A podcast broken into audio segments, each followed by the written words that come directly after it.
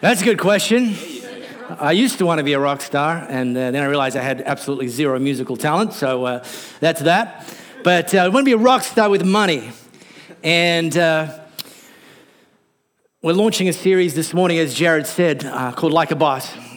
About a month ago, I was having lunch with a buddy of mine, leads a church here in Perth. Um, I'll call him Randy. That's not his name, uh, but I do call him Randy. That's Randy the noun, not Randy the verb. Um, and uh, Randy and I are having lunch, and we are always comparing notes, you know, tell us what's happening in your church, learning from each other, inspiring one another, and so on and so forth. And uh, by the way, we live in a city where church leaders are very, very encouraging of one another and very, very open to helping each other win. And I love that about our city, that God's brought that spirit of unity. When I, because here's the thing. Do you know that the church down the road, whatever church that is, actually are not our competition? Our competition is Netflix, the coffee shop that you like to go to on Saturday mornings that you sometimes think, I'd probably like to go there on Sunday mornings as well. Our, co- our competition is every other option people have. Anyway, so I'm hanging out with Randy, and uh, one of the things we talk about, like what, what what's coming up as far as teaching series go? Like, what are you going to be teaching on for the next few months? And, and I said to him, oh, we've got a teaching series coming up on money. And he said to me, oh, money. He goes, man, I've never, ever in our church taught about money. And I'm like, what? I said, we teach about it every year. We do a series on money and stuff every year. He goes, no, I've never. I said, you've never taught a series on money. What's the deal? He goes, I, I suck at asking people to give. And I'm like, dude, that's not why you teach about money. I mean, it's one one of the aspects, but no, you got to zoom out. You got to help people win with money. You got to help people get their head around debt. You got to help people create savings and investments. You got to help people get financially free. And yes, understand there's a purpose in that to give. And he's like, oh, okay, never thought about that. I'm like, it's cool. You know, that's why we have lunches like this to kind of cross-pollinate. And I said, yeah, we got one coming up soon. It's called Like a Boss. And he's like, Like a Boss? Where did that name come from? I said, dude, my wife, Louisa, around our house, if I ever ask her to do something that she don't want to do, she just says to me, you're not the boss of me. Which I think translates to no. The thing that we need to understand about money is if you're not the boss of your money, then it's quite plausible that your money is the boss of you. And your money's going to make you do things that you don't necessarily want you to do and actually lead you to places that God never intended for you to go.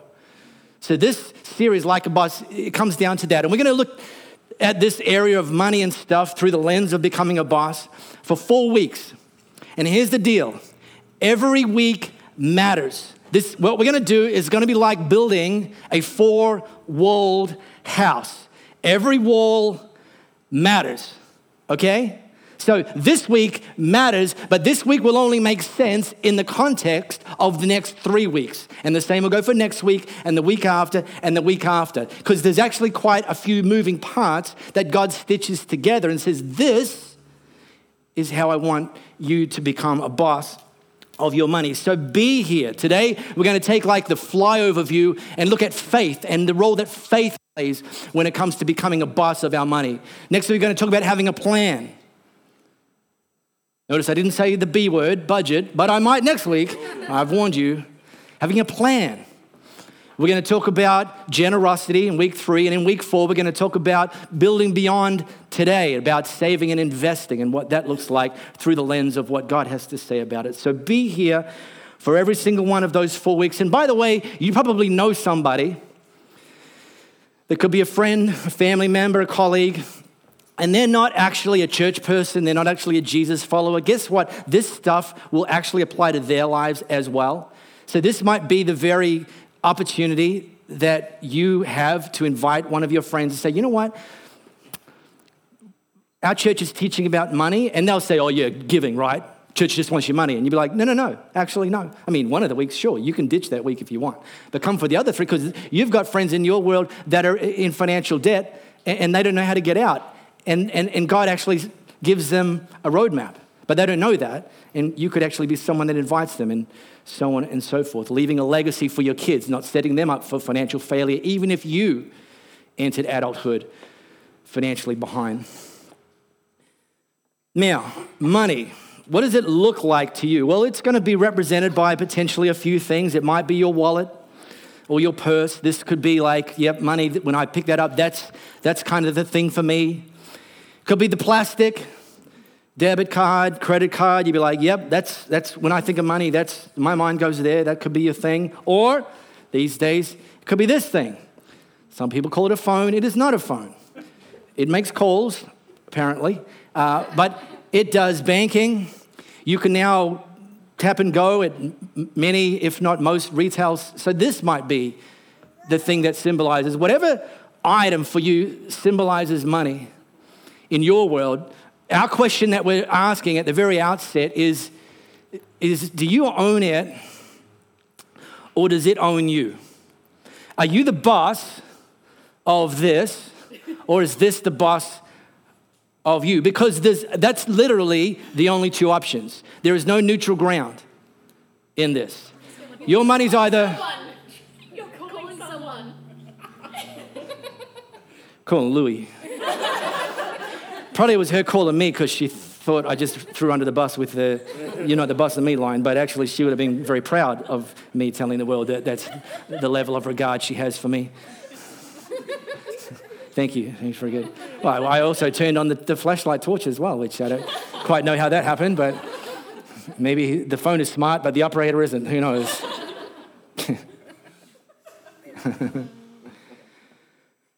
uh, late last year, I was watching a, a movie called All the Money in the World, and it's a, sort of a, a, a dramatized version of uh, the life of John Paul Getty, who at the time was the wealthiest man in the world, and historically is one of the wealthiest people to have ever lived.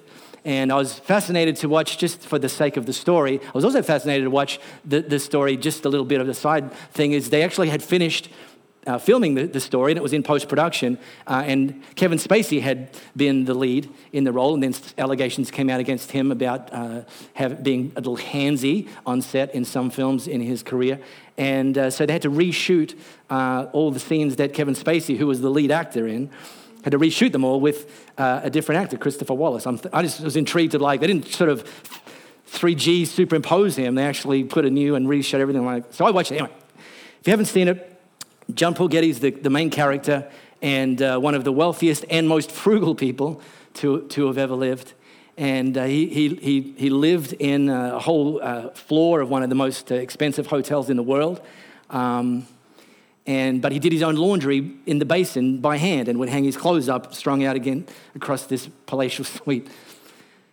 And his son-in-law asked him in the movie and one day, how much is enough? Because he's pursuing new deals and didn't really care who he ran over in the process. And uh, it was really all about him. He wasn't a great father and a great grand, you know, great good grandfather. How much is enough? And in the movie, the Paul Getty character simply replied, more.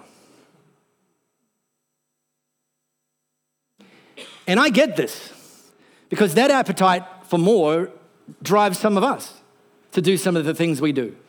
My four-year-old nephew, Isaac, more Lego is like he spends almost every waking hour dreaming of more Lego. He will accompany us on grocery shopping trips, which for him are the most colossally boring things a four-year-old could ever do during their waking hours, because his auntie, my wife, who's the boss of our money, it seems, will reward him with a Matchbox or Hot Rod car or a new set of Lego at the end of this traumatic grocery shopping experience. He just wants more. Some of you... Maybe you're a culinary enthusiast and you always want the next kitchen gadget that you simply must have because your food tastes crap without it. Or maybe, like Louisa, I hope I remembered to hang up, it's shoes. It's shoes. Babe, how many pairs of shoes are enough? Her answer, more. And then at the other end of the spectrum is something that maybe some of you spend your time uh, concerned about, not about the more, but actually about will I have enough? Some of you, I get that your current financial situation is, is you actually spend some of your days asking the question, will I have enough? Will I have enough to pay the bills? Will I have enough to pay for my kids' school fees? Will I have enough maybe to, to, to get out of the rent thing and, and, and buy a house sooner rather than later? And some of you, stage of life, you're starting to, to think and ask the question, will I have enough for retirement? And on the surface, these two uh, positions in life, being worried about, concerned about more versus being concerned about enough, on the surface, they look like they're worlds apart. I want to put it to you that if you drill a bit deeper, you'll soon discover that they have a lot more in common than you maybe first realize, than in actually in one particular aspect that I want to highlight this morning. They are close cousins. Now, if you live under a rock, you will probably have missed the global sensation Marie Kondo. Right now on Netflix, there is a very uh, petite Japanese creation called Marie Kondo. I've got a little picture of her, and they've put a, a T V show up on Netflix called Tidying Up. And this little diminutive Japanese woman goes into people's homes, people who have got too much stuff, and she comes in to help them make sense of it. And she gets them to pick something up, hold it to their chest, and ask the question, does it spark joy? And if it doesn't spark joy, it goes in the throwing away or donating to charity. Now, by the way, uh, both in America and now in Australia, charities are saying, please take this show off the network. It's a true story, because they cannot process the amount of stuff that's been, it's it's a hashtag conmard, conmard out of people's homes and out into the Goodwill stores. But she's not just going in to create more space for them, though she is.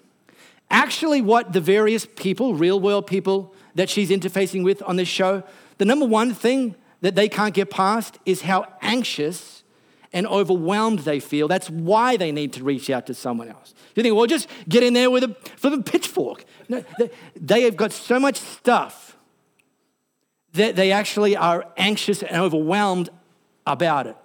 And that's the thing that these two situations have in common. That, that sure, we get that one. I can be anxious and overwhelmed if I don't think I'm going to have enough. But actually, the other, having more than we need and no purpose for it, isn't a place that God ever intended for us to live either. And Jesus, the genius, tackled both of these things in one setting, and I want to airdrop us into that this morning. So if you've got our uh, app, you can tap on the Bible tile. It's going to take you to an account of a, an interaction of Jesus uh, that's recorded by Luke. And uh, Jesus was teaching a crowd, and I say this often, two of Jesus' biggest problems were crowd control and catering. In this case, a lot of people, and some guy yells out, Jesus finished, took a pause, took a breath, yells out to Jesus, some guy from the audience, hey, Jesus, tell my brother to give me my fair share of our inheritance. Now, so he wants Jesus to kind of mediate or play policeman on his behalf. And we don't know why. We don't know what he considered a fair share. In the culture in that days, the older sibling, the older brother, would get two-thirds of the inheritance, and the younger brother would get one-third. We don't know if this is the younger brother, but I think it probably was, because he's the one who thinks he's getting ripped off here. So he says, hey, Jesus, tell my brother to give me my fair share. In other words, in the words of John Paul Getty, tell my brother to give me more. And Jesus tells a story. It's a story that the Bible titles the story of the greedy farmer. It's not a compliment. It's a warning. And Jesus told this story, and although it was, it was allegorical, it was very much about this is what can happen to any of us. About this farmer who was so successful that at the end of the harvest, he filled his barns with the harvest and actually had more than his barns could contain. So what he decided to do, he thought was a genius play, is to tear down all of his barns and build bigger ones. Well, duh. Sounds like good stewardship to me. Sounds like good management to me. God's blessed you with more. Build bigger barns. And then Jesus says, and then particular night when he made that knucklehead decision, God showed up and said, buddy, you're dead tonight. This is it. This is your last day on earth. What good is it for you to have built all those barns just for yourself? And Jesus actually wasn't attacking the guy's stuff. When some people get, oh, God's against us having stuff. No, no, Jesus wasn't attacking his stuff. He was attacking his priorities. He was a, he was addressing his lack of purpose beyond his own self. And that's a problem. And then Jesus segues straight in to this. That's what happens when you fill your barn with self and not with God.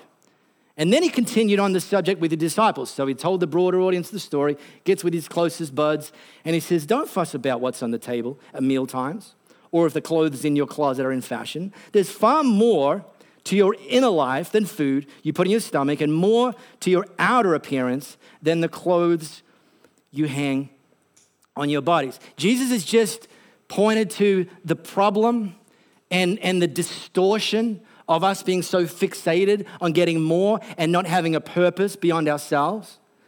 And then he starts talking about the other, to a different audience. His crew weren't building barns. They were kind of living by faith day to day, week to week. People were offering them different things, food, money, shelter. And, and, and, and I think Jesus recognized that for them, some of their concerns weren't about we need bigger barns, but about where's the next meal gonna come from? Where's the next night of accommodation going to come from? And so Jesus starts to talk about that. But again, Jesus isn't talking down stuff. He's just reminding us that whilst it has a place, that place isn't number one. And our place isn't number one. There's an enormous, uh, not only, there's not only an enormous uh It's not only essential that we have some stuff. Having some stuff gives us opportunities that not having stuff, we'd have to forfeit. And I taught on this two weeks ago, The Road to the Good Life, the story of the Good Samaritan. And the Good Samaritan gets a lot of airplay about the compassion that he had. And then people gloss over the fact that he also had some resources to offer the guy on the side of the road. So he was both willing and able. And this is the reason that we're teaching this series Like a Boss, so that you and I can become people who are positioned in such a way that we're both willing to live beyond ourselves, to see the stuff that God's blessed us with as not just something to to to, to build bigger walk-in robes and and and, and bigger cars and, and, and just bigger bank accounts, but actually there's a purpose for that. It's to be able to be used by God for purposes beyond our own needs, and filling our barns with self and not with God. Look at the ravens, Jesus said. Free and unfettered, not tied down to a job description. Carefree in the care of God. And hey, you count far more than ravens. Now, understand, when Jesus was teaching this, this was outdoors. There was no church buildings that Jesus did most of his teaching, and he did it out in the wild. And, and so when he referenced something, wildlife, it's because they were sitting among wildlife. So it's almost certain that in this moment, they were sitting outside and some ravens went overhead. And Jesus goes, hey, good timing. Look at the ravens. Now, and we don't get that. What's a, what's a raven? Who knows? I don't know. So, so let me let me bring it into kind of my world. Come over my house, Louisa, my house, and uh, you walk out onto our back deck, and down in the backyard, you will see the real chickens of Kensington. Four chickens that are pretty cool. And I will say to you, look at the chickens. Free and unfeathered. No, that's a, that would just be awkward. Free and unfettered, not tied down to a job description, carefree in the care of Mark and Louie. And you count far more. Because here's what would happen. If you then ventured down to interview the real chickens of Kensington, they will tell you this. You know what? Life's pretty good here. Every morning, our master trots down here in his pajamas with a big bowl of food. Every morning. From the day we moved in, he hasn't missed a day. Big bowl of food. Every afternoon, another bowl of food. The other lady, she swans in occasionally with treats. She wants to be liked more, so she just gives them treats. It's bad parenting, I can tell you. It's very selfish motivation. And, uh, you know, we've actually noticed that in that shed over there, he's got like sixty kilograms of more food. And every time that gets low, he just, I don't know, some guy delivers more. So, as far as we're concerned, it's pretty good. We're carefree in the care of Mark and Louie. Well, you count far more than the real chickens of Kensington. God wants you to know. And God has far more resources than I have. But I'm not going to run out. And all the more God's not going to run out. And Jesus is talking about that. Don't worry. God's not going to run out. He values you, and because of your value, he will provide. And I understand how this happens. When you were young, dumb, and living with mom, I get it. Food would magically appear, clothing would magically appear, all the bills got magically paid, and all you had to do was just kind of keep breathing. Like, that was your job description, just keep breathing. And you did. You kept breathing, and then hopefully, some of you in your twenties, you moved out. And with that shock and awe move, which you thought was going to be such a genius idea, all of a sudden, food no longer magically appeared. Clothes didn't magically show up. And bills did magically show up, and they showed up unpaid with your name on them. And it was that transition that the worry about finances began. But we never move out of the care of God. We never move out of the provision of God. There is always more. He ain't running out. Is it? Is this microphone on? I don't, it seems like no one's actually hearing what I'm saying here. God will never run out. Now, I get that in this space, it opens up a whole new dimension for the potential for you to worry. But get this, it also opens up a whole new dimension for you to develop an aspect of your faith that you didn't have to develop when you were young, dumb, and living with mom. So don't think about it as worry, think about it as a stretch goal. Think about it as, man, I now have the opportunity to work this and flex this and test this and see God come through to me in my twenties and let that build the platform for me in my thirties and let that establish me into my forties, and I want to keep getting more generous and living with more purpose and seeing God every single step of the way being my provision. Has anyone fussing before the mirror ever gotten taller by so much as an inch? Sorry for you shorties. If fussing can't even do that, why fuss at all? Walk into the fields and look at the wildflowers. They don't fuss with their appearance. But have you ever seen color and design quite like that? The ten best dressed men and women in the country look shabby alongside them. And if God gives such attention to the wildflowers, most of them never seen. Don't you think he'll attend to you, take pride in you, do his best for you? Now again, they were sitting among wildflowers. So Jesus goes, look at the wildflowers. We have to road trip to get to the wildflowers living in Perth. I understand that. But, but that actually should make this example even more obvious to why Jesus chose it, is that wildflowers are incredibly obscure for us. And some of why, chances are, some of why some of you are worried that God won't provide is that you don't think you're that important. Is you think, oh, God, he's got so much more important things to do with his resources, so so much more urgent things. There's so much need in the world. I mean, and, and, and Jesus says, no, no, no, God's, look, he's into that. And if you feel like a wildflower, he, he's also got enough for you. He doesn't have to choose between the two, so don't crop yourself out if you think of yourself as someone who's living in obscurity, because here's the thing. God's provision isn't based on your prominence. It's based on his position. And in case you missed it, his position, he's the king. Kings don't run out. And when you make a decision to follow Jesus, you become a son and a daughter of the king. So you, you now move from obscurity into the kingdom of the king who's never going to run out. So why are we so worried? What I'm trying to do here, this is Jesus. What I'm trying to do here is get you to relax.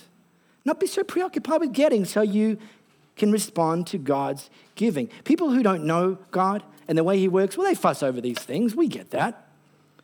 But you know both God and how he works, so you can steep yourself in God reality, God initiative, God provisions. You'll find all your everyday human concerns will be met. Don't be afraid of missing out. You're my dearest friends. The Father wants to give you the very kingdom itself. Jesus is talking about two things as he finishes this story and about to drop the mic. Number one, people who don't know God and the way he works fuss over these things, but you do know both God and how he works. If you've made a decision to follow Jesus and you're growing in the relationship with him, there should start to be like a seesaw of the stuff you used to worry about, you worry about less. And the stuff you give your concern and attention to, you give your concern and attention to that more. We should actually worry and be concerned about different stuff than people who don't know God.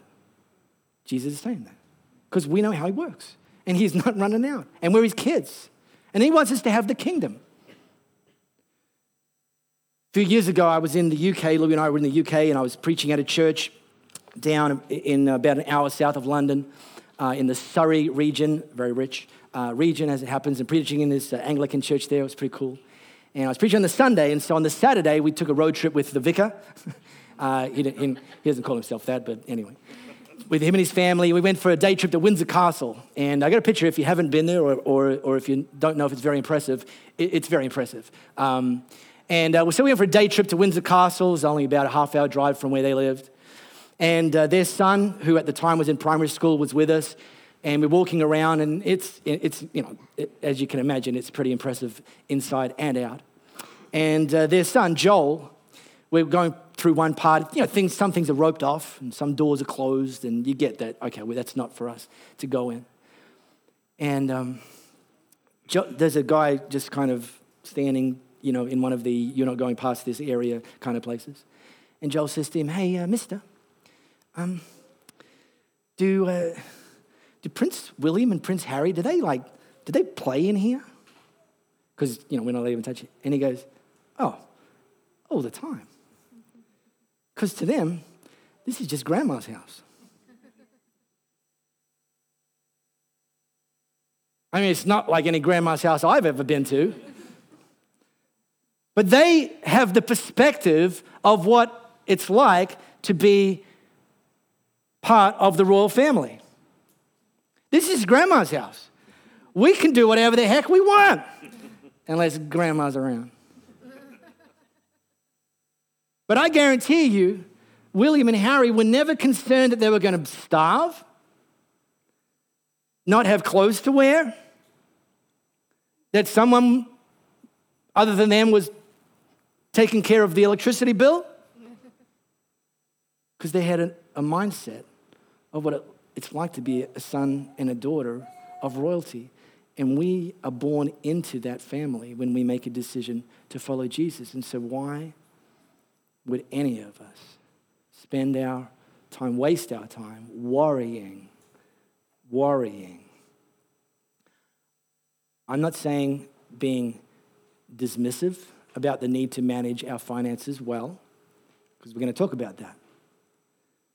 But faith is the foundation of all of our perspectives and approaches when it comes to finances. And that's why we chose to teach on faith as week one, because this is not just another Tony Robbins get your financial world sorted seminar.